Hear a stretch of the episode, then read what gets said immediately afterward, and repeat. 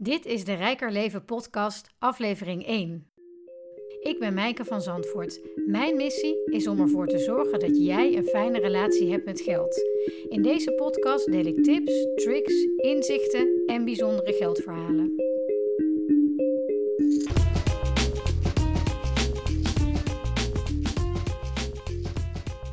Ja, leuk dat je luistert naar de Rijker Leven podcast.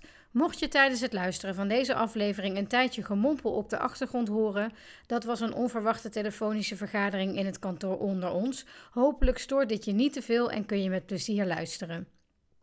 Mijn allereerste podcastgast is de 26-jarige Eline Hesse. Ze is filmmaker en woont in Utrecht. Ze is een zeer bevlogen, activistische, creatieve dame.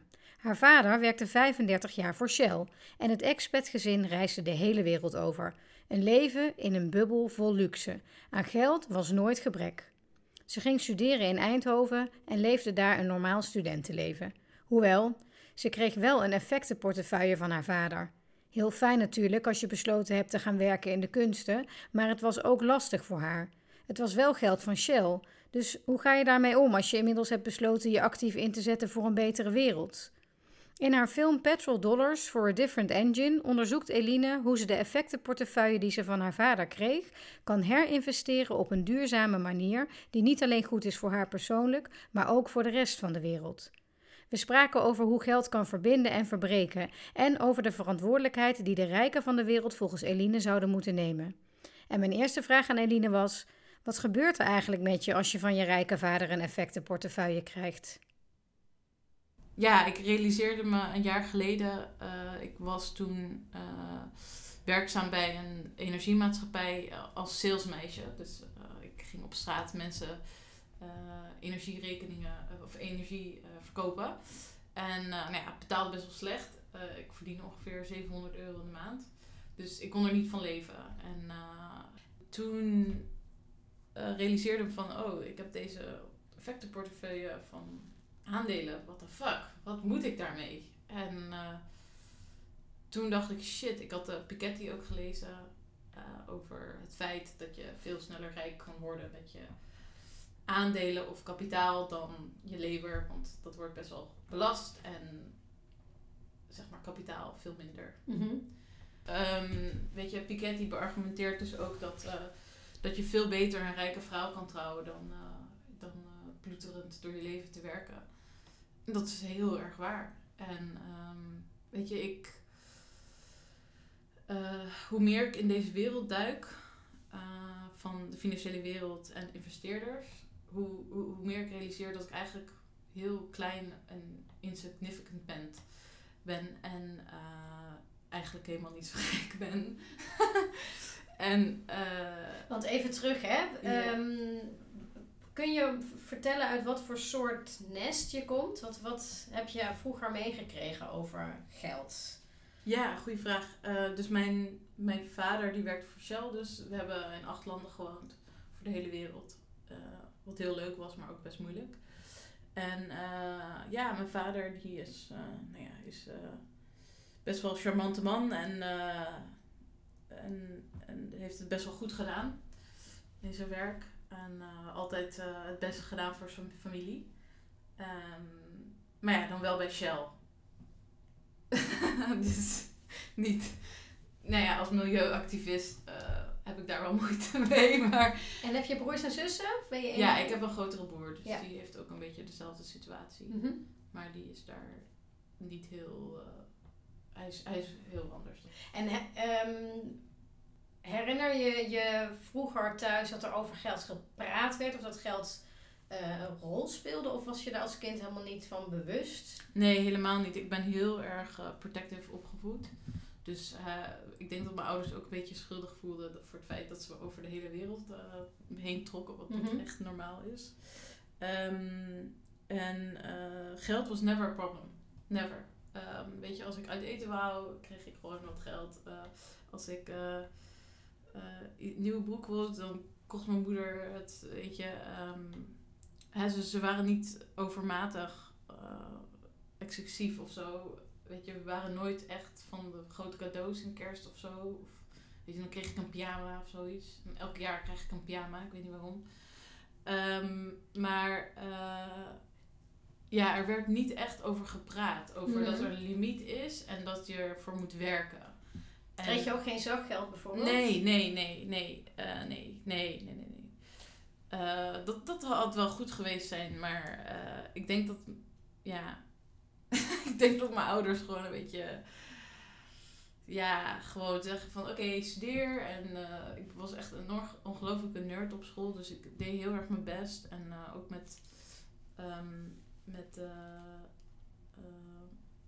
met sport bezig en zo. Um, maar nooit echt van hé, hey, je moet een baan gaan krijgen. En je moet ook je eigen geld gaan verdienen en zo. Dus ik denk dat dat ook wel onderdeel was van mijn depressie. Dat ik voelde dat ik dat niet kon. En nou, daar ben ik nu wel redelijk overheen. Dat had je dan het gevoel dat er een verschil was tussen jouw wereld en een soort van de echte wereld? Hoe? Ja, ik denk, ik denk dat dat zeker is. Weet je, het is, het is allemaal de echte wereld. Er zijn uh, multiple realities in deze wereld. En uh, uh, every, every bubble has its own frontier, let's say. En um, ja, zeg maar, de, expatwereld in Qatar, ik bedoel, dat is zo'n ongelooflijk rijk land. Dat kan je niet even voorstellen. Um, weet je, mijn, vrienden haalden me op in Audi A6. Um, ehm, weet je, wordt altijd voor me betaald. Het is gewoon een totale andere wereld. En, uh, Want hoe was dat dan toen je op je studentenkamer in Utrecht of in Eindhoven, waar was ja, die Eindhoven, in Eindhoven terecht kwam? Um, toen was alles nieuw voor jou. Ja, ja absoluut. Ik moest, ik moest wennen aan de Nederlandse cultuur. Uh, hè, waar iedereen wat vrij individualistisch is en uh, everybody for themselves. Uh, dus ik vond het ook heel vreemd dat iedereen alleen voor zichzelf kookte. Weet je, dat ze niet samen iets deden. Dat vond ik echt heel raar. Um, dus dat soort kleine dingen die best wel pijnlijk waren. Um, maar ja, daar heb ik ook weer van geleerd. Dus ik, weet je, ik ben nooit iemand geweest die heel veel nodig heeft. Ik ben al heel gelukkig met een kamer van 12 van kante meter. En als ik maar kan eten en uh, drinken of zo. Ik ben niet iemand die uh, per se in de Four Seasons... Je bent niet gehecht aan, nee. aan materiële zaken? Helemaal niet. Nee, echt niet. Ik kan er kan goed zonder, weet je. Is, heeft dat ook te maken met je opvoeding? Of is dat een karakterding? Ja, ik denk het ook wel hoor. Want mijn ouders, omdat je zoveel verhuist, uh, hecht je ook minder waarde aan dingen. Dus um, ja, mijn, moeder ging nooit echt heel veel shoppen of zo. Of weet je, terwijl ze dat wel konden. Um, weet je, ze hechten meer waarde aan ervaringen dan dingen. Dat is dat voor jou nu ook zo? Oh ja, absoluut, ja. En de waarde van geld, wat, wat, betek, wat is de betekenis van geld in je leven nu? Uh, ja, ik, ik vind het steeds belangrijker. Um, weet je, het is een ruilmiddel, maar die heel erg uh, ongelijk verdeeld is. en steeds ongelijker ook. Weet je, als je kijkt naar de, de tax bill in Amerika die net uh, opgenomen is door de Republikeinen, dan maak ik me echt heel erg zorgen. Kun je uitleggen voor de luisteraar die daar niks van. Ja, nou ja, ik zag laatst een miljonair een Facebook post maken um, over hoe, uh, hoe bevoordeeld hij is uh, door deze taxbill. Want het is voor de 0,001 procent. Mm -hmm. En wat de meeste mensen niet begrijpen, is dat ook al krijgen mensen hè, misschien een tax cut voor hun labor, voor hun arbeid. Um, waar je het echte geld kan verdienen, is in, met het kapitaal. Dus met je aandelen en het ontroerend goed. En uh, dat snappen miljonairs heel erg goed. Weet je, die hoeven niet eens meer te werken, omdat hun kapitaal het gewoon door doet. Dus ze, wordt, ze worden vrij letterlijk slapend rijk. Ja, is dat ook iets wat in jouw film zit? Ja, ik bedoel, hè, belastingsontwijking, dat is een groot thema. en uh, heel gevaarlijk thema ook. Um, maar ik denk dat ik daar nog een film over volgens mij kun je oneindig veel, veel films maken over dit uh, onderwerp. Ja, ja. Um, uh, je hebt heel veel verschillende mensen inmiddels al gesproken hè, voor je film. Ook verschillende soorten mensen, volgens mij van oliesheiks tot uh, psychologen. Ja. Um, wat, heb je, wat is je grootste inzicht tot nu toe?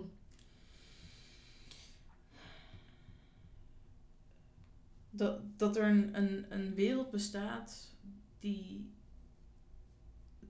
de meeste mensen niet zien, maar die ontzettend machtig is. Mhm.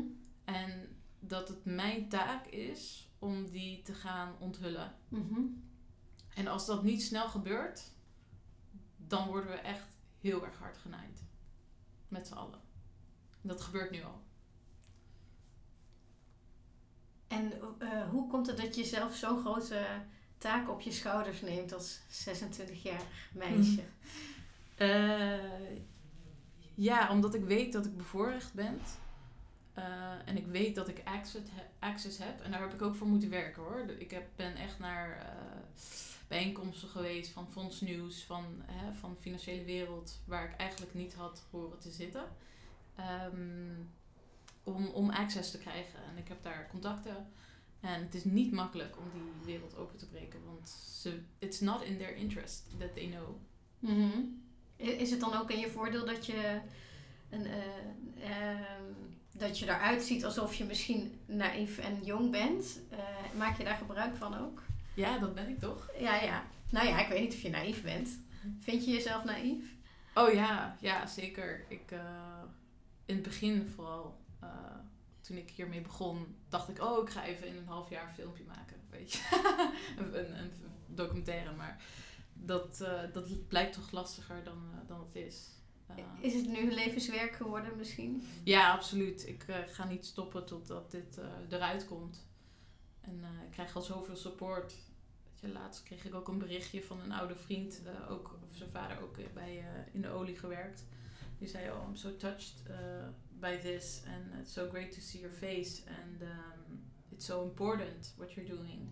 Uh, to, to show the wealthy that they have a responsibility. En ehm, daar ben ik het helemaal volledig mee eens. Wat is de verantwoordelijkheid van rijke mensen in deze wereld? Eh, om zich bewust te maken van waarom, waarom ze rijk zijn geworden, ten eerste. Ehm, en ten tweede, also to give something back. Mhm. Want de, de manier waarop eh, de wereld gestructureerd is nu, hoe rentedragend geld werkt, ehm, hoe, hoe eh, politiek eruit ziet nu op het moment, bevoorrecht hun enorm. En het is ook in hun, their interest om daar eh, die ongelijkheid te verminderen. Het is geen, it's not rocket science waarom Trump, weet je, zo veel geld heeft kunnen vergaren, ondanks dat hij een enorme idioot is. Mhm. Um, it's, it's very simple. It's about assets, it's about capital, it's about compound interest. Hoe, hoe kun je deze structuren als... Jij maakt er nu een film over, maar hoe kunnen mensen überhaupt deze structuren ombuigen? Is, is, zijn mensen daar überhaupt toe in staat, denk je? De gewone mensen. Ja, het, het is ook, ik krijg er hoofdpijn van als ik denk van eh, wat er nog te doen is. Ehm, maar ik denk dat door social media bijvoorbeeld zijn mensen veel meer, eh, de, de concentratie van macht verandert. Maar de concentratie van kapitaal, dat blijft bij de rijken. En, en in, in the end, money talks. Dus dat is de grote vraag eh, of we hè, met minder kapitaal en minder middelen ook die, die machtssystemen kunnen gaan omgooien. En ehm, weet je, may the rich be benevolent. This is really important. Weet je, Mark Zuckerberg bijvoorbeeld, die is nu ook voor een basisinkomen. Eh, en dat heeft hem lang gekost om dat te durven te zeggen. Maar hij realiseert zich ook van shit, ik ben zo rijk. Ik weet niet eens wat ik moet doen met mijn geld. Weet je, hij heeft daar gewoon een foundation voor. Ehm, maar de vraag is dan wel, moet de overheid zorgen dat, dat, dat, eh, dat rijkdom verspreid wordt? Of moeten de biljonairs dat doen? En in Amerika is dat steeds meer de biljonairs. En ik ben bang dat het in Nederland ook die kant kant op gaat. Dat is een failliet van de democratie. Ja, ja, precies. Ja, Kunnen we dat nog tegenhouden? ik, ik weet het niet. Of het moet totaal in, ons, in elkaar storten. Dat het gewoon echt een total fucking disaster is. Hè, gepaard met klimaatverandering. En eh, nou ja, dat gebeurt nu al. Grote rampenscenario. Grote rampen, eh, ja. Eh, misschien moet, moet het dat zijn. Ik hoop dat het geen oorlog wordt. Want eh, ja, dat zou verschrikkelijk zijn. Voor het mensenleed. Maar de na- natuur en ook gewoon de sociale orde. Ehm, of ja, Of, of we gaan het nu oplossen. Mhm. En er zijn wel tekening, eh, tekenen eh, dat, dat, dat, dat, dat het gebeurt. En ehm, hè, dat, dat ondernemers of eh, ook, ook grotere kapitalisten zeggen van... hé, hey, waar zijn we mee bezig? En toen jij dit allemaal ging beseffen, hè, want het is natuurlijk het gevolg van jouw onderzoek en van eh, ehm, wat, je, wat je allemaal geleerd hebt, hoe deze systemen werken. Hoe zit het met je eigen gevoel rond die portefeuille die je hebt? Hè? Zit daar ook een schuldgevoel dan bij? Mm, ja, ik denk het wel. Ehm, ik denk het wel, want ik weet ook gewoon voor mijn generatie, millennials, we gaan niet dezelfde eh, rechten of dezelfde eh, voordelen krijgen als de babyboomers. Dus we moeten het krijgen van onze ouders. En als je dat niet krijgt, dan heb je het moeilijker. Weet je, mijn vriend die moet ook leven van eh, ja, minder dan 900 euro een maand. Weet je, dan zit je in Nederland officieel onder de armoedegrens. Heb je wel eens gedacht, ik, doe die, eh, ik geef de aandelen terug aan mijn vader? Eh, ja, ik bedoel, het would save me a headache. Maar eh, nee, ik, ik, ik ben enorm dankbaar en ik weet ook dat ik het nodig heb. Want ik denk door mijn activistische werk wordt het ook lastig voor mij om ooit bijvoorbeeld een huis te kunnen kopen of wat dan ook. Weet je, het logische zou zijn, oh, koop gewoon een, een appartement, weet je, en verhuur het dan. Maar dat vind ik saai. Heb jij eh, een voorbeeld van iemand waarvan je zegt van, oh, zoals die persoon met geld en, en het goede doen omgaat, dat, zo wil ik ook worden?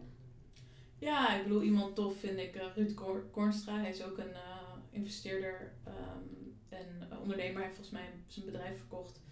En nu is hij eh, een soort van duurzaamheidsambassadeur. En Ja. dat, eh, nu is hij daar heel erg mee bezig. En eh, ja, dat vind ik heel gaaf om te zien. En ja, er zijn wel een aantal andere mensen.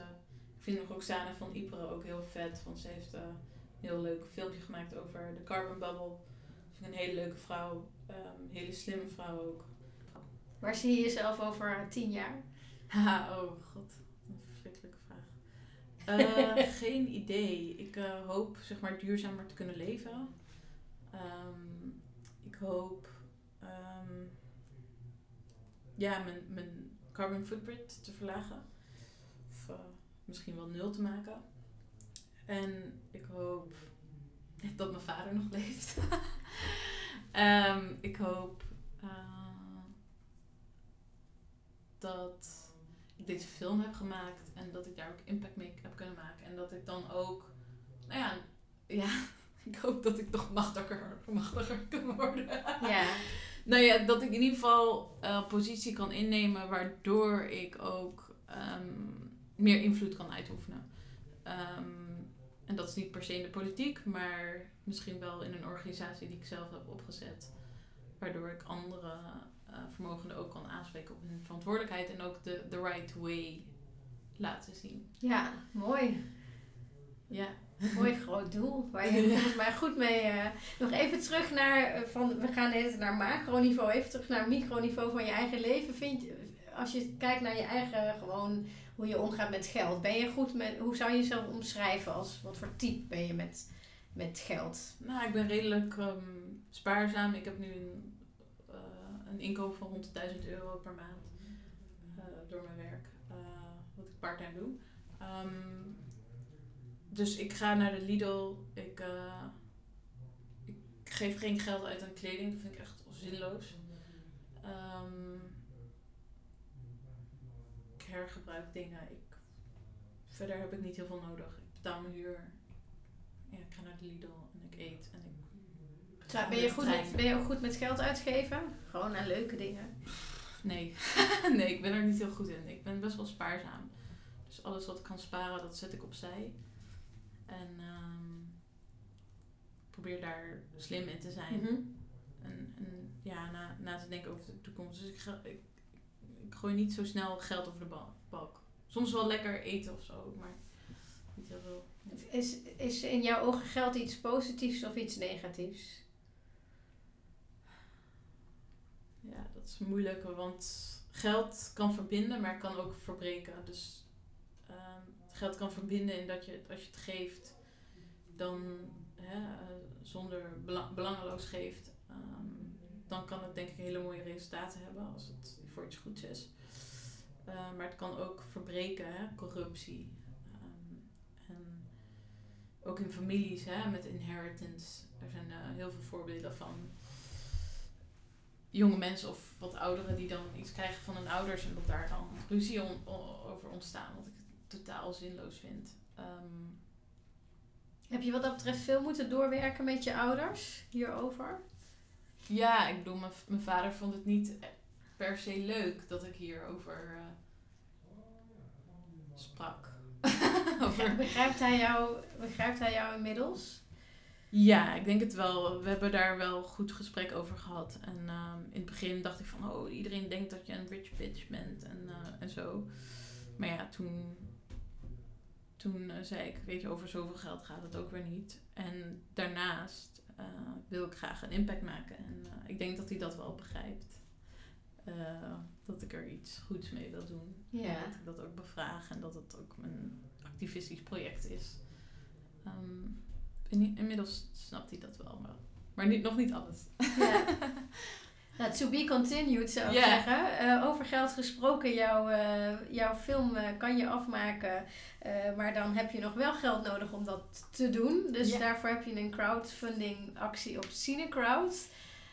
Um, mm. Wat vind je van mensen die zeggen: je hebt toch, waarom verkoop je niet gewoon je aandelen om, om die film te maken? Of je, hebt, je komt toch uit een rijke familie, waarom, waarom heb je de, de crowd nodig? Dat is toch niet oké? Wat dat, ik, ik kan me voorstellen dat je dat al vaker hebt gehoord, die opmerking. Ja, sure. Uh, en, en dat begrijp ik ook wel. Um, Want is dat zo? Is dat, ben je dat vaker tegengekomen in het hele proces? Ja, soms. Nee, tot nu toe zijn alle reacties van de crowdfunding enorm positief. En ja, heel erg ondersteunend. En iedereen vindt het heel belangrijk. Um, dus ik, ik, ik snap die reactie wel. Maar aan de andere kant wil ik ook dat mensen begrijpen dat ik hier een jaar pro bono mee bezig ben. En ik heb er al 3000 euro in gestopt. Dus het is niet alsof er niks in zit. En daarnaast verdien ik ook niks met deze film waarschijnlijk. Want een film maken, dat kost gewoon geld. Weet je, we hebben een begroting en uh, dat is nog veel meer dan 24.000.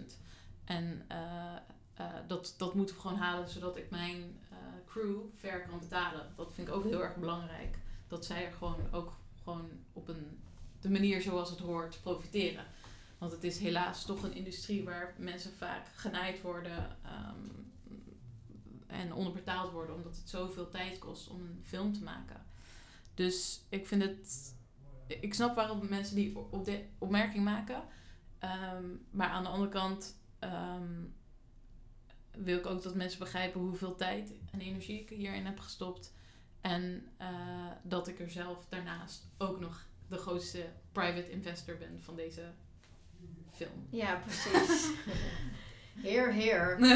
ja, als het lukt natuurlijk. Um, heb je nog tips voor mensen die uh, over geld en geld in je eigen leven? Hè, mijn uh, podcast Rijker Leven wil ik ook maken om mensen um, te laten zien dat je wel over geld moet praten en dat je er geen taboe van moet maken, omdat, uh, omdat je daardoor vrijer kan beslissen en een ik, ik zeg altijd, je moet een liefdevolle relatie opbouwen met je geld. Um, heb je daar tips voor? Ja, zeker. Ik, um, ik denk dat uh, geld zeker in Nederland een taboe is. En dat. Ik snap waarom dat is, omdat we Calvinistisch zijn in het algemeen. Maar aan de andere kant kan het je enorm verlossen om gewoon open en eerlijk over te zijn. Weet je, ik heb het ook mijn bazen verteld, bijvoorbeeld, wat misschien niet zo heel slim is. Maar um, ja, door open over te zijn kan je een conversatie starten en kan je ook bewust zijn. Dus uh, ik, ik vind dat juist, um, juist open en transparant zijn kan je verlossen van, van het taboe en de schaamte. En doe er dan iets goeds mee. Dat is vooral uh, de boodschap. Nou, dat is een mooie ja. tip om mee af te sluiten. Dankjewel, ja. Eline. You're welcome. Thanks.